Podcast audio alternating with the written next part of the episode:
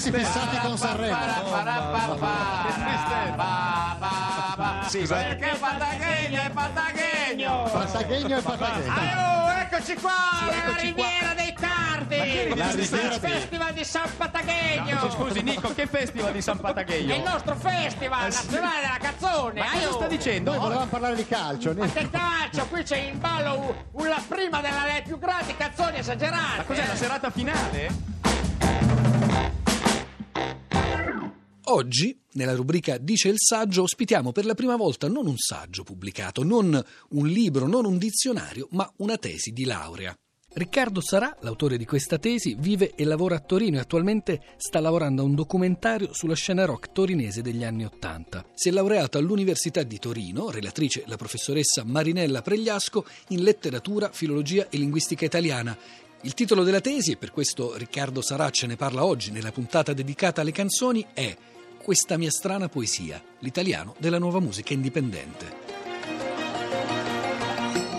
L'intento del mio lavoro era quello di parlare della- dei testi della nuova scena indipendente italiana. Quindi mi trovo, diciamo, davanti a un, eh, un insieme di gruppi potenzialmente enorme.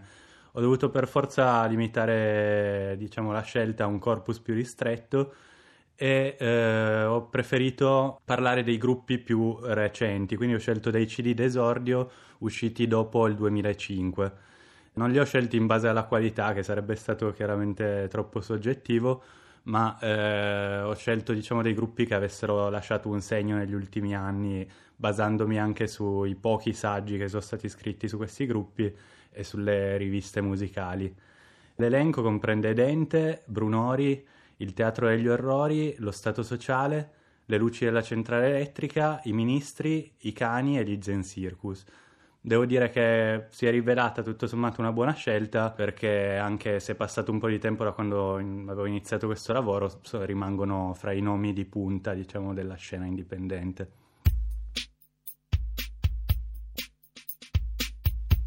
I gruppi che ho scelto sono alcuni molto diversi tra loro, sono accomunati dal- dallo stesso spirito nel, nel realizzare i propri lavori e quindi diciamo in, in indipendenza appunto dalle etichette discografiche principali e dal voler essere un po' un'alternativa al pop più commerciale.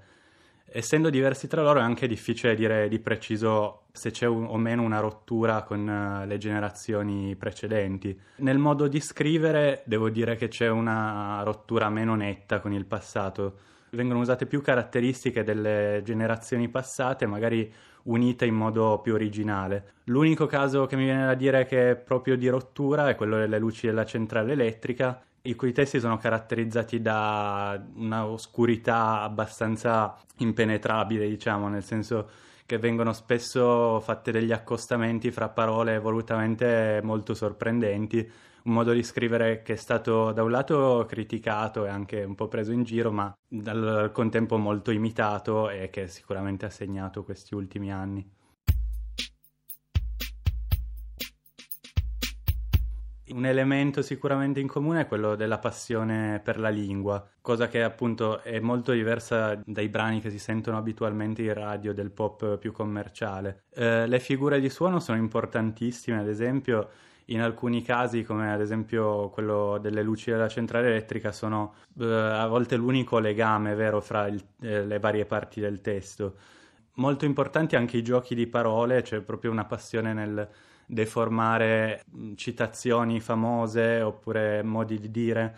Si vede già fin dai titoli, eh, ad esempio in Dente c'è Non c'è due senza te, eh, nello Stato Sociale una canzone Amore ai tempi dell'Ikea, c'è la volontà di giocare spesso con le, le polisemie, i vari significati delle parole, quindi eh, nelle luci della centrale elettrica mi vengono in mente dei versi eh, invidiare le ciminiere perché hanno sempre da fumare, oppure facevi risorgere i binari morti. Ancora più particolare è il caso di Dente, che ha una vera e propria passione per l'enigmistica e si diverte spesso a lasciare dei messaggi nascosti all'interno delle canzoni. Eh, in una canzone più recente, che si chiama volutamente La settimana enigmatica, ogni verso addirittura è una definizione da cruciverba eh, in cui poi i risultati di queste definizioni compongono poi dei veri e propri versi non scritti. Fin dagli anni 60 la, la canzone italiana ha cercato di rinnovare la lingua, di rinnovare la lingua che veniva usata, di, fa, di usare una lingua più autentica. Eh, ad esempio facendo entrare parole della quotidianità, del, dell'attualità e anche dei, del, del, gergo giovanile. Nei testi che ho analizzato il gergo giovanile in modo forse un po' sorprendente è molto poco presente. Eh, sono invece presenti comunque dei, delle parole simbolo delle nuove generazioni, quindi ad esempio citando oggetti oppure capi d'abbigliamento, mode, eh, marche, eh, gruppi musicali, registi o siti, social network, ma soprattutto gli oggetti colpiscono, sono canzoni in cui vengono citate molto spesso oggetti che eh, hanno il potere di creare un immaginario con una sola parola, quindi che i giovani riconoscono e si compiacciono di riconoscere. Sono meno presenti probabilmente le parole eh, diciamo dell'attualità, nel senso le parole da telegiornale, alcune parole sicuramente rimandano anche in questo caso alla crisi economica. Mi viene in mente ad esempio Brunori che cita l'Euribor, oppure eh, in un paio di canzoni si fa riferimento al mutuo da pagare, anche questo tristemente ormai conosciuto da, dalle nuove generazioni.